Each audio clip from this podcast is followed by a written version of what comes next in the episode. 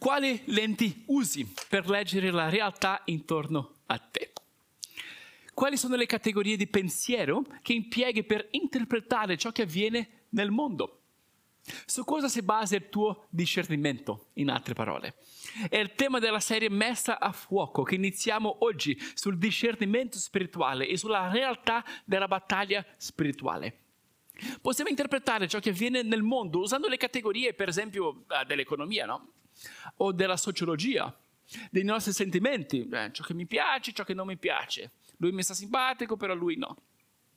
Ci faranno porre l'attenzione su aspetti diversi della realtà e possono essere più o meno appropriati a seconda delle circostanze, non è vero?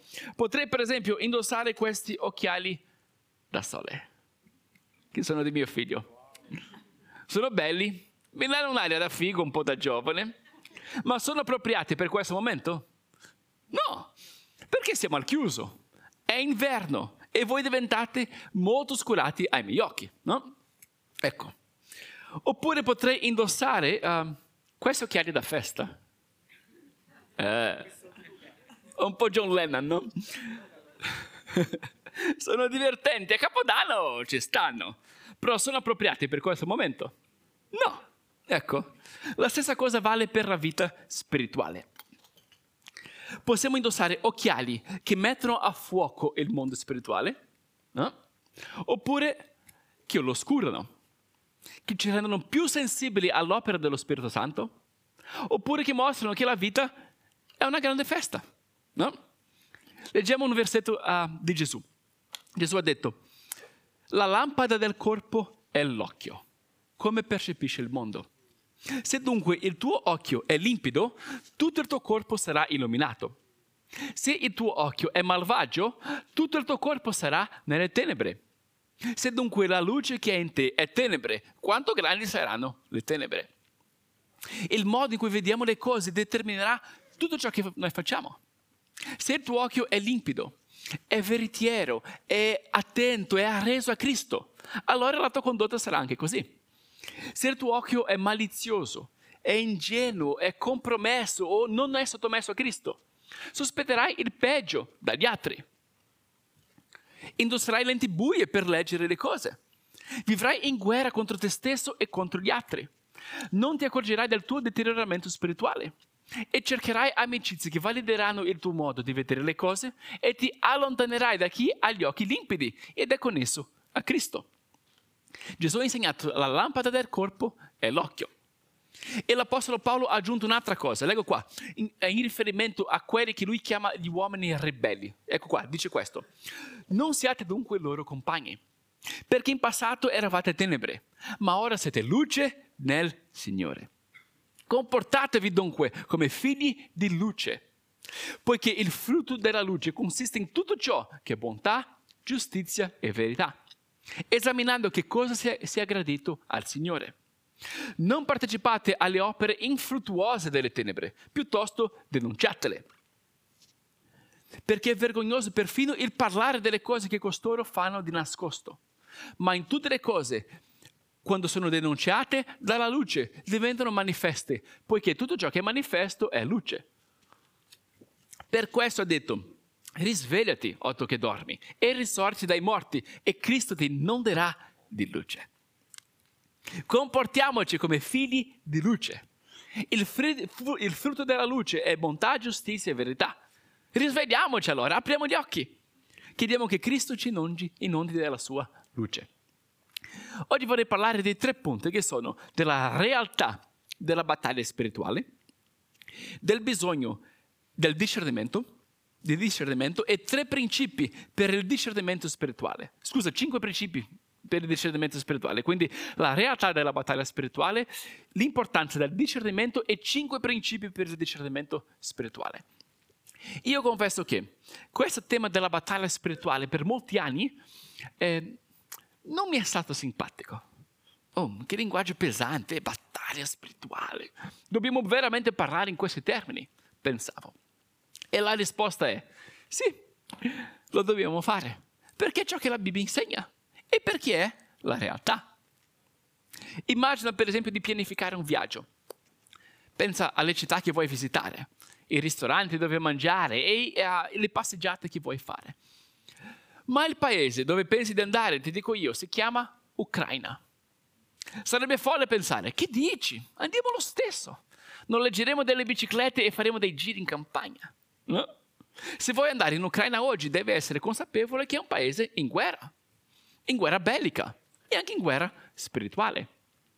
Una testimonianza di una ragazza ucraina al convegno di Revive um, ha parlato di questo, ha, raccontato ciò che ha visto che i, i, soldati russi facevano, cioè bruciare le Bibbie, distruggere delle chiese, stuprare, torturare, e si è accorta che non è soltanto una guerra per territorio, è un'espressione anche di una guerra spirituale, di governanti che hanno indurito i loro cuori, riempito il paese di bugie, eliminato le fonti di verità e che sono disposti a sprigionare l'inferno sulla terra per ingrandire il proprio potere. È una dinamica spirituale, ha un imprint diabolico. No? E lo stesso vale anche per noi viviamo, dove, per, dove, per dove noi viviamo oggi. Cambia giusto la strategia no? e le armi. Qui le bugie sono, pensa a te stesso, mettiti in primo posto. Dio. Quale Dio? I tuoi obiettivi devono essere la sicurezza e il comfort.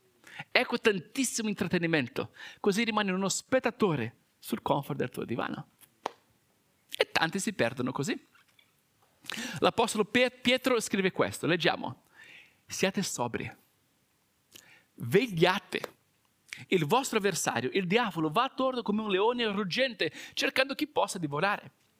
Resisteteli, stando fermi nella fede, sapendo che le medesime sofferenze affliggono i vostri fratelli sparsi per il mondo.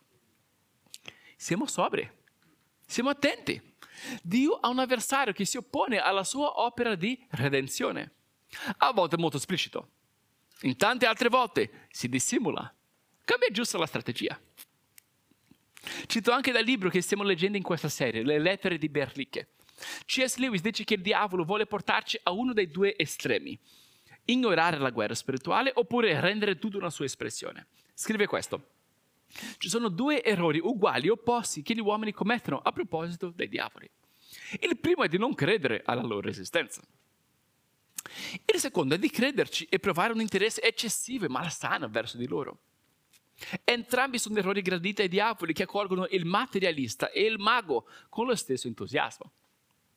E poi aggiunge questo nel, nel consiglio del demone Berliche a un, un giovane tentatore. Dice questo.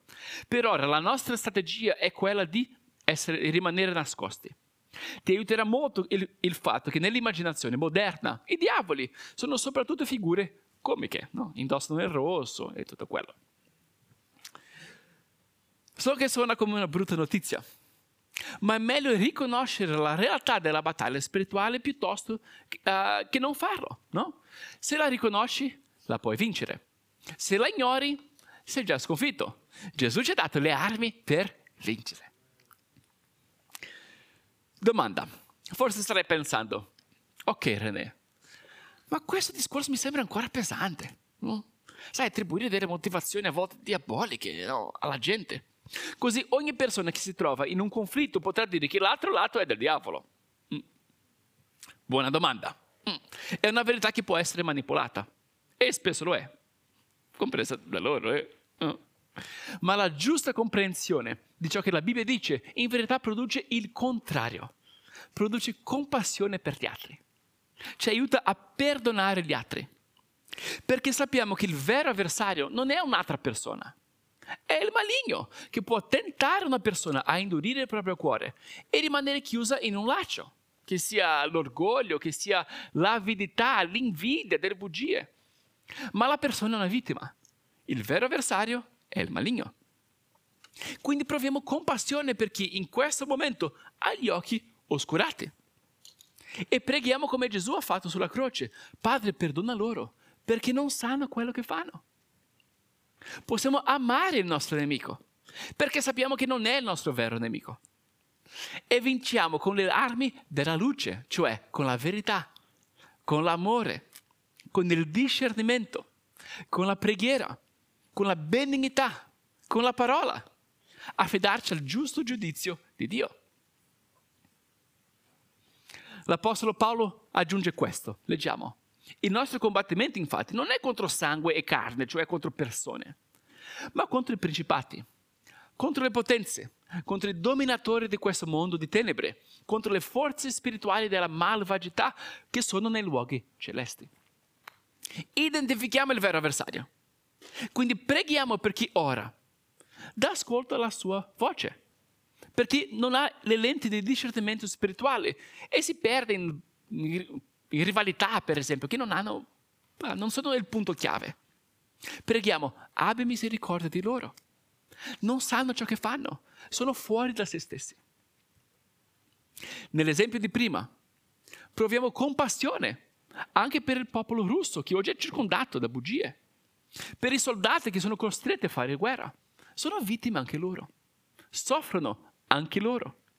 Quindi iniziamo a pregare per queste persone e vediamo un buon cuore formarsi in noi, un cuore di pace, di compassione e di amore per i nostri nemici, che rispecchia il carattere di Cristo.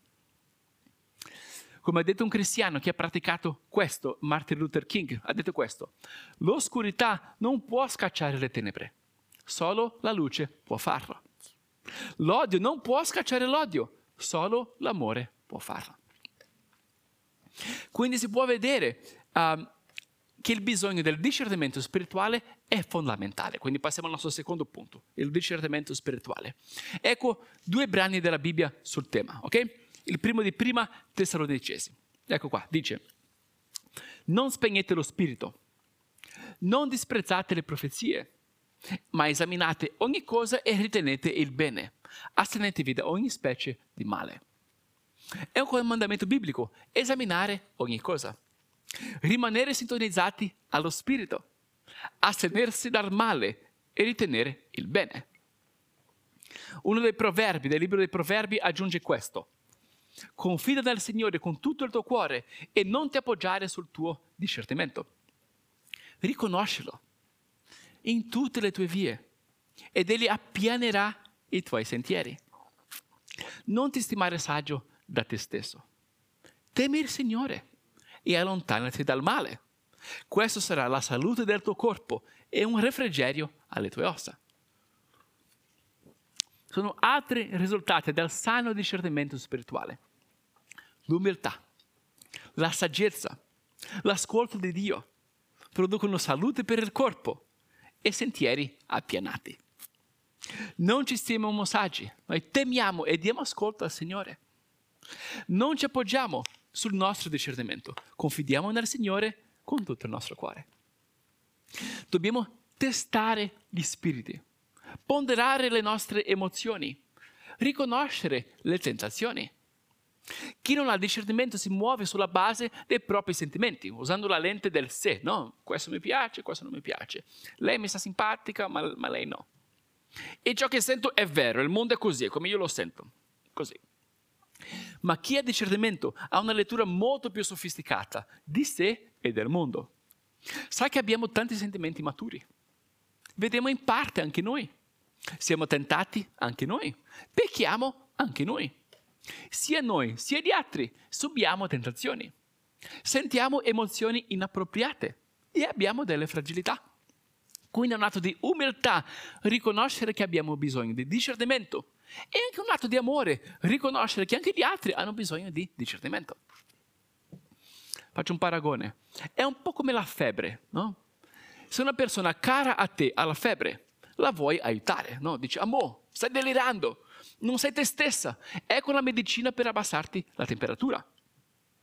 Sarebbe una reazione inappropriata non dire niente, perché non vuoi offendere l'altro, no? E sarebbe anche una reazione folle rifiutare l'aiuto di chi vuole aiutarci. Cioè, oh, se dici che ho la febbre è perché non mi ami. No. La stessa cosa vale nel mondo spirituale. A volte abbiamo la febbre. Non vediamo bene. Non siamo noi stessi. Quindi abbiamo bisogno del discernimento e a volte anche dell'amorevole rimprovero di chi ci ama. Che qualcuno noti la nostra febbre e ci aiuti a superarla dobbiamo avere a cuore la nostra salute spirituale, così come abbiamo a cuore la nostra salute fisica. Ammalarsi non è un problema. Andare dal medico non è un problema. Il problema è pensare che non ci ammaliamo e che a noi non serve andare dal medico, no?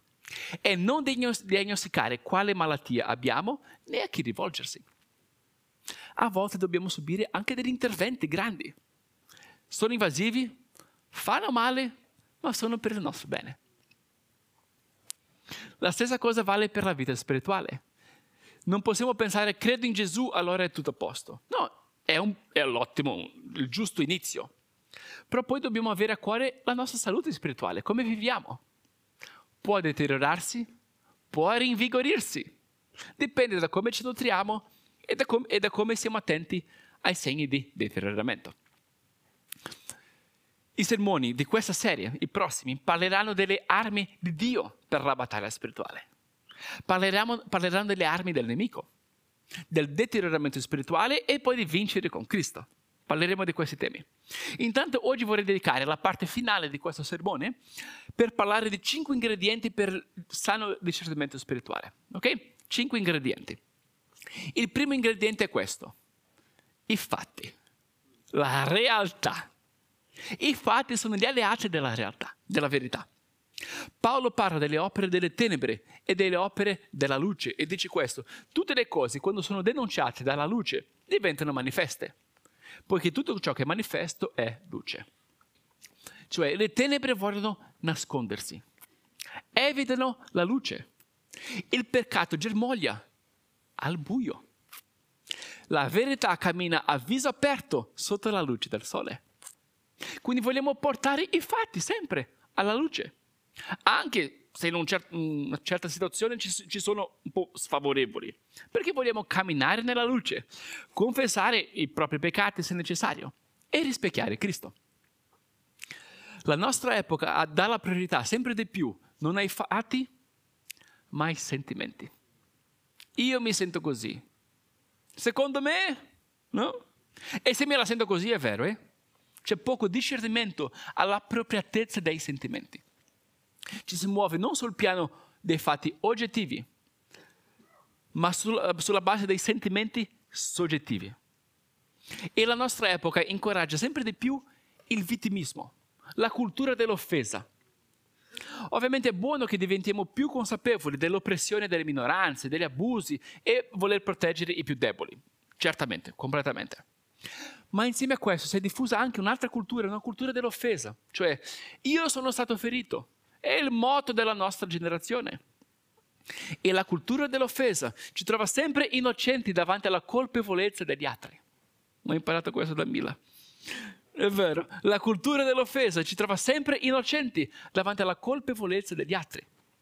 Si passa dalla categoria biblica del peccato che ci chiama ad avere responsabilità per le nostre azioni alla, alla categoria popolare delle ferite, per cui non prendiamo responsabilità perché la colpa è degli altri.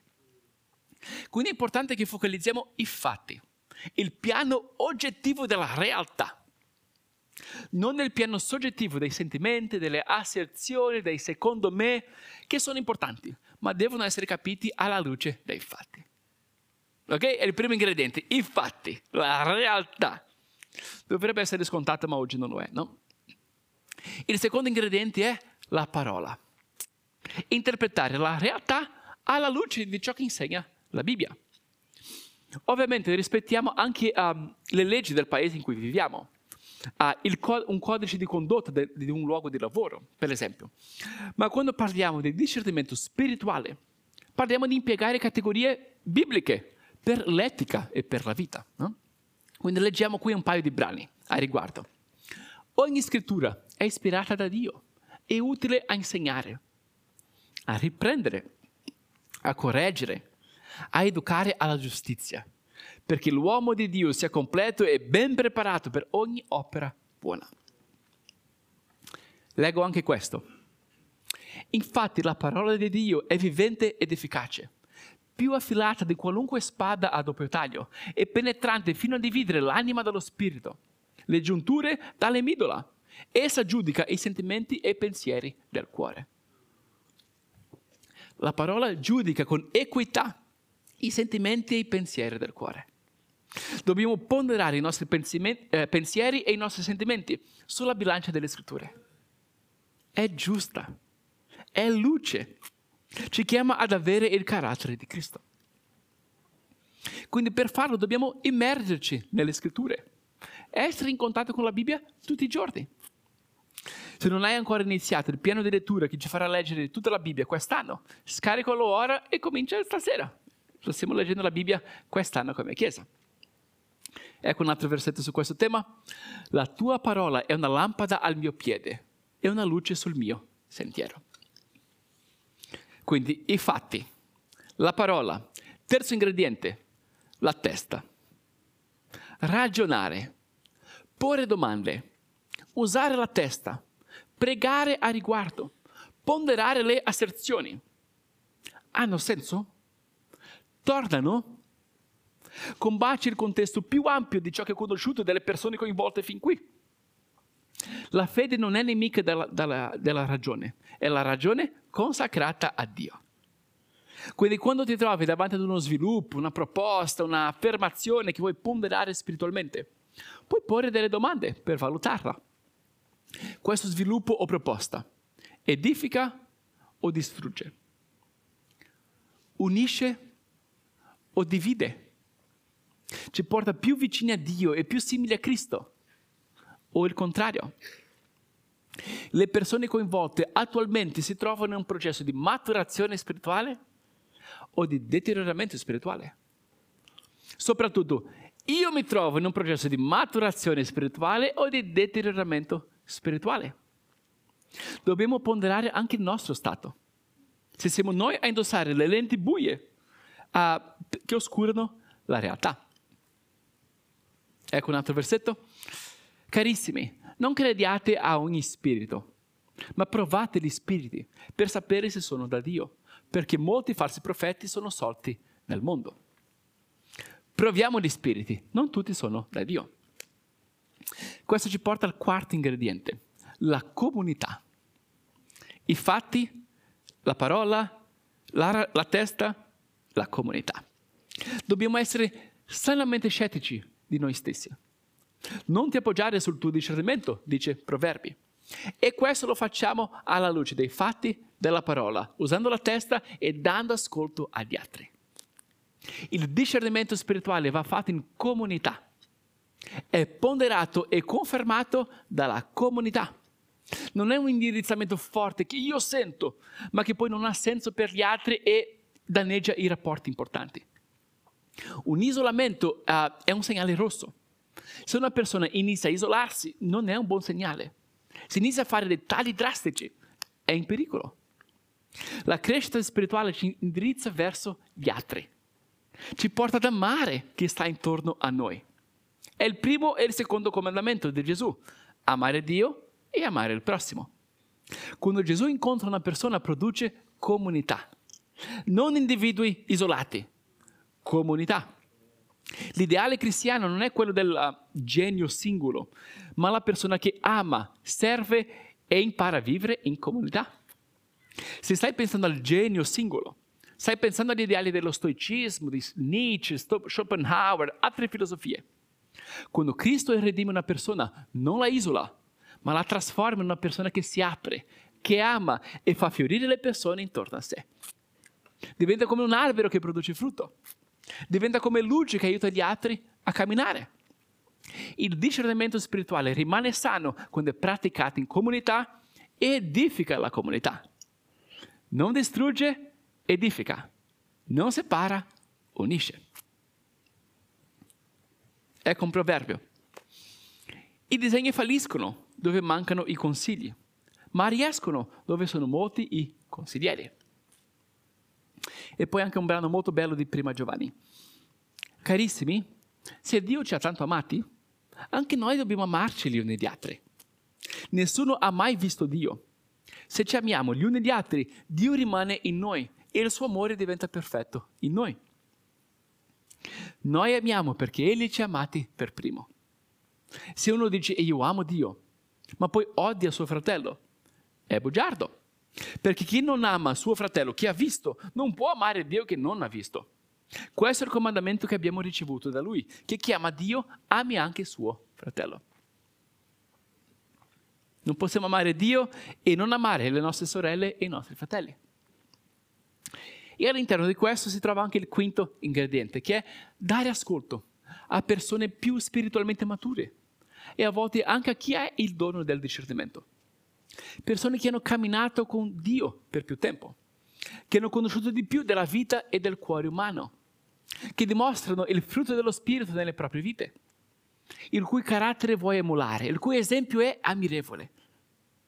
Dio pone autorità spirituali nelle nostre vite che forniscono un esempio, saggezza, protezione e trasmettono la, trasmettono la benedizione che Dio ha messo su di loro a chi è disposto a riceverla da loro.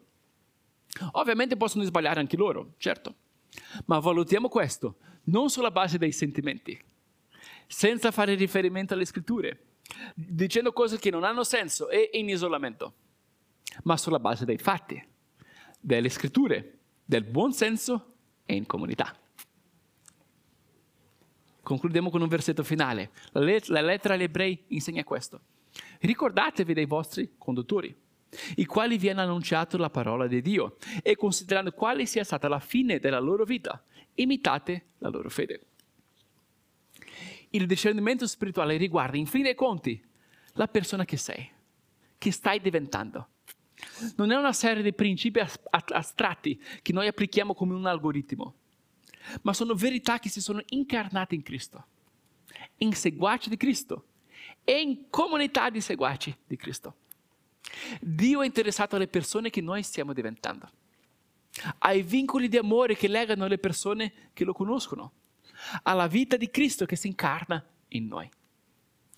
Il sano discernimento ne è una conseguenza di rimanere attaccati a Cristo e di obbedire ai suoi comandamenti. Vorrei concludere ora invitandoci a un minuto di riflessione nella presenza del Signore. Va bene? Possiamo chiudere gli occhi se vogliamo e io pongo alcune domande su cui possiamo riflettere in uno spirito di preghiera. La prima domanda è, quale è stata la principale verità che Dio ha impresso nel tuo cuore oggi? In quale area della tua vita?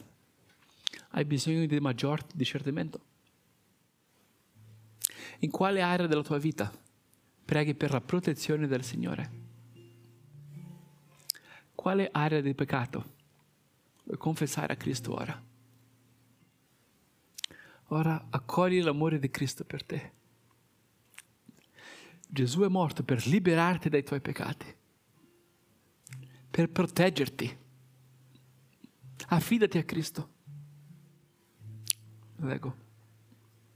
Siate forti e coraggiosi.